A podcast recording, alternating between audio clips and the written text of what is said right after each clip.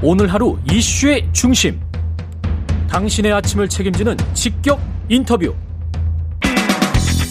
여러분은 지금 KBS 일라디오 최경영의 최강 시사와 함께하고 계십니다.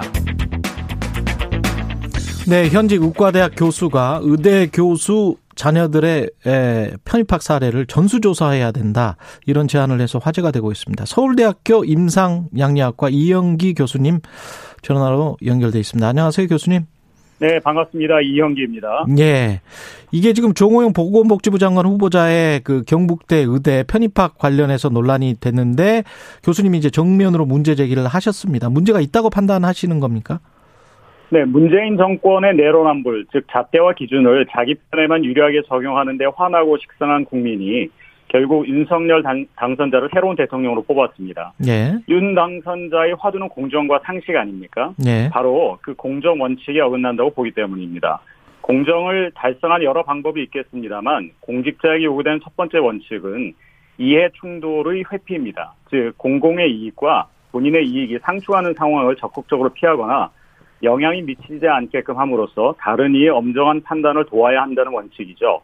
정 후보자께서는 이 원칙을 어겼습니다. 뭐 일개 필부라면 그럴 수 있겠다라고 볼 여지가 없지 않습니다만 적어도 공직에 나서는 분에게는 옳지 않습니다. 음, 정 후보자는 도덕적으로 법적으로 떳떳하다. 뭐 이렇게 이야기를 하잖아요.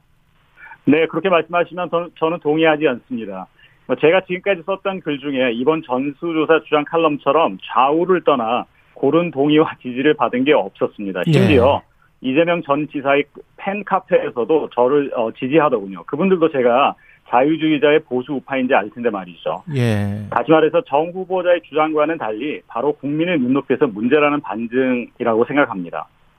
그 혹시 의대 교수님들 사이에서 이런 일들이 좀 왕왕 있었다라는 그런 이야기는 혹시 들으셨어요?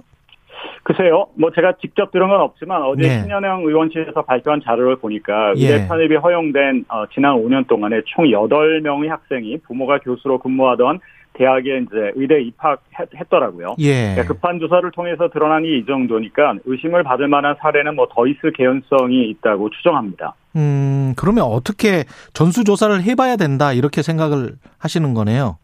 그러니까 내 어, 네, 그렇습니다. 왜냐하면 지금도 입시 처리되면 저희 대학 본부에서도 교, 교수 또 교직원의 자녀나 친지가 지원하는 경우를 모두 조사해서 아까 말씀드렸던 이해 충돌을 회피하려고 노력합니다. 하지만 이건 이제 자발적인 보고에 의존하기 때문에 예. 실효성이 의문시 되죠. 따라서 어, 사회자 말씀처럼 강제성이 이제 있어야 하지 않을까 이렇게 생각을 합니다.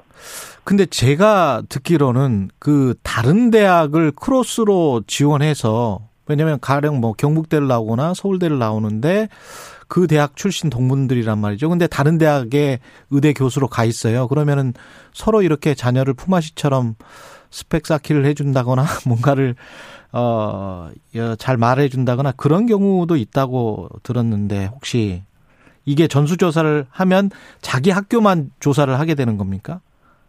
어, 그, 지금, 어, 사회자께서 말씀하신 이제 그런 소위 말하는 이제, 어, 품앗이 스펙 쌓기나 품앗이 이제 봐주기 같은 것들은 사실 전수조사를 통해서도 잘 나오기 어려운 그렇죠. 수는 있겠습니다. 예. 이게 지금 그 2019년에 조국 사태 당시에도 이거 입시 비리 전수조사를 한번 다 해보자 국회의원 자녀들이나 뭐 권력자들도 그런 이야기가 있었잖아요. 네. 근데 이게 법안도 발의됐지만 무산이 됐거든요. 이게 잘 안 되는 이유가 있을까요? 아, 그 당연히 이제 그 고향 목에 방울 달기가 어려운 거죠. 예. 네. 이 어떤 어떤 강제성 같은 게 필요하다고 보십니까? 그러면 전수조사 네, 저는 이것은 아까 말씀드렸던 것처럼 자발적인 보고에 의존하는 것은 예. 우리가 이제 아직까지는 저신뢰 사회이기 때문에 예. 어, 별로 실효성이 없을 거라고 어, 예상합니다. 따라서 어떤 형태로든 강제성이 필요하다고 저는 어, 보고 있습니다.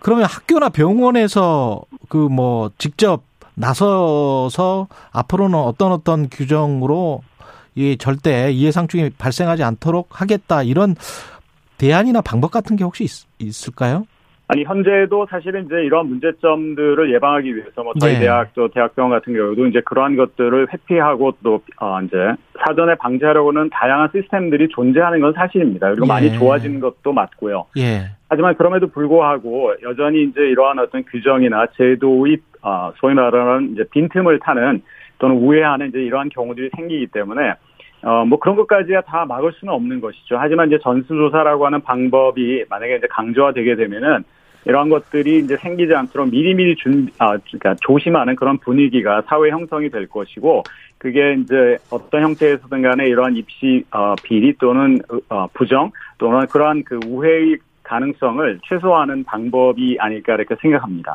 제도 자체가 이게 노무현 정부 말기 때 시작돼 가지고 그 저 제 기억에는 의대 편입학이랄지 의전원이랄지 뭐 이런 제도들 있지 않습니까? 법률. 네네.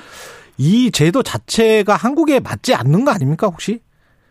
어, 아까 말씀드렸던 것처럼 한국 사회가 아직까지는 충분한 신뢰를 서로 갖고 있는 사회가 아니니까 예. 어, 남의 평가가 공정할 거라고 믿지 않는 것이고 예. 사실은 이제 지금 사회자께서 말씀하신 여러 가지 형태의 다양한 대학 입시 어떤 옛날에 이제 점수만 갖고 들어갔지만 그걸 그랬죠. 꼭 옳은 거는 아닌데요. 예. 그러나 이제 여러 가지 그 어떤 어 개인의 임의적인 판단이 가능하도록 하는 그런 제도를 통해서 대학에 들어가는 방식이 어 계속 이제 어, 존재하는 한에서는 음. 어, 여러 가지 그런 문제점이 생기는 것을 100% 막기는 어렵다고 저는 생각합니다. 예. 교수님이 이런 제안을 하시고 전수조사 어, 말씀하셨던 것처럼 응원 목소리가 굉장히 많은데 직접적으로 어떤 피드백 같은 거는 받으셨습니까? 글쎄요, 뭐 저도 깜짝 놀랐고요. 예. 이, 이, 이야기는 이제 한국 사회 입시 불효나 비리나 부정 또는 편법으로 상처를 받은 학생과 그 가족이 그만큼 많구나라고 이제 이해했고요. 예. 어, 근데 뭐 속으로야 뭐 어떻게든 생각하시는지 모르겠지만 아직까지는 음. 괜찮습니다. 예. 양성근 님은 의대뿐 아니라 전체 교수 자녀 및 교수 출신 정치인 자녀까지 전수조사해야 합니다. 이런 의견 보내셨고요. 0045 님은 그러면 교수든 직원이든 부모가 근무하는 대학교의 자녀는 입학 자체를 못 한다는 게 말이 되나요? 이것도 이제 뭐 타당한 말씀이시죠?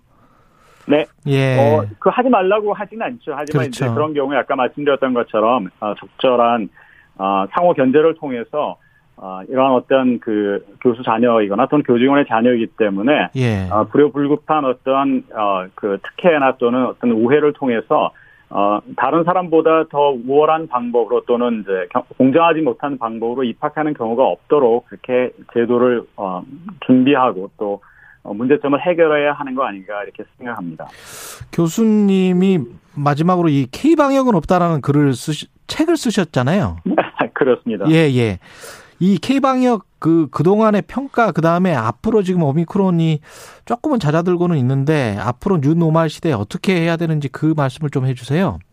어, 저는 뭐 일단 뉴노멀 시대로 이제 이미 들어서고 있고요. 예. 어, 뭐 제가 이제 K 방역 어, 그 이제 여러 가지 면에서 이제 비판했는데, 예. 어, 뭐저 관점에서 이제 소문난 잔치에 먹을 게 없다라는 음. 이제 그 어떤 판단이고요. 예. 이제 최근에 방역 수준을 완화하는 과정에서 완급 조절에 이제 실패했고, 결국 이제 이게 확진자와 위중증자의 증가로 차례차례 이어져 어, 의료 시스템에 과보를 걸었죠. 그래서 예. 이제 코로나는 물론 다른 질병을 가진 환자가 적절히 치료를 받지 못하는 상황이 이제 발생했는데요. 음. 뉴노멀 시대에 이제 준비는 해야지만 새로운 신종 감염병의 출현을 미리미리 대비 어, 해야 하지 않을까 이렇게 생각합니다. 예. 병원이나 이렇게 지금 바로 2019년으로 돌아가서 가령 시스템을 그때 그때로 바꿨다가 다시 또 만약에 바이러스가 신종 바이러스가 태연 뭐 나타나서 그걸 가지고 또 다시 코로나 시대로 돌아간다고 하면 그게 수륙 양용 무슨 전차처럼 이렇게 가능합니까 지금 사실 병 아, 서울대 같은 그렇게 경우 쉽게 그렇지 어, 않죠. 교체되기는 어렵고요. 예. 사실 코로나 초기에도 우리가 이 질병을 정확하게 이해하지 못하기, 못했기 때문에 예. 여러 가지 어려움을 겪지 않았습니까? 뭐 예. 이전 시대 아, 기존에 경험했던 메르스라고 하는 것에 어떤 근간을 두고 이렇게 했는데 그래도 그나마 메르스를 겪었기 때문에 음. 그 당시 준비했던 여러 가지 방역 정책이나 이런 것들이 초창기에는 잘 뭐 어느 정도 먹혀 들어갔다라고 이렇게 생각하고요. 예. 그러나 이제 말씀하신 것처럼 이게 어 평상시와 다음에 이런 어떤 긴급 어 그렇죠. 소위 말하는 신종 감염병 출현한 출현된 어떤 음. 위기 시대에 예. 이렇게 양쪽을 쉽게 오- 오고 가는 그러한 어떤 시스템은 존재하지 않죠.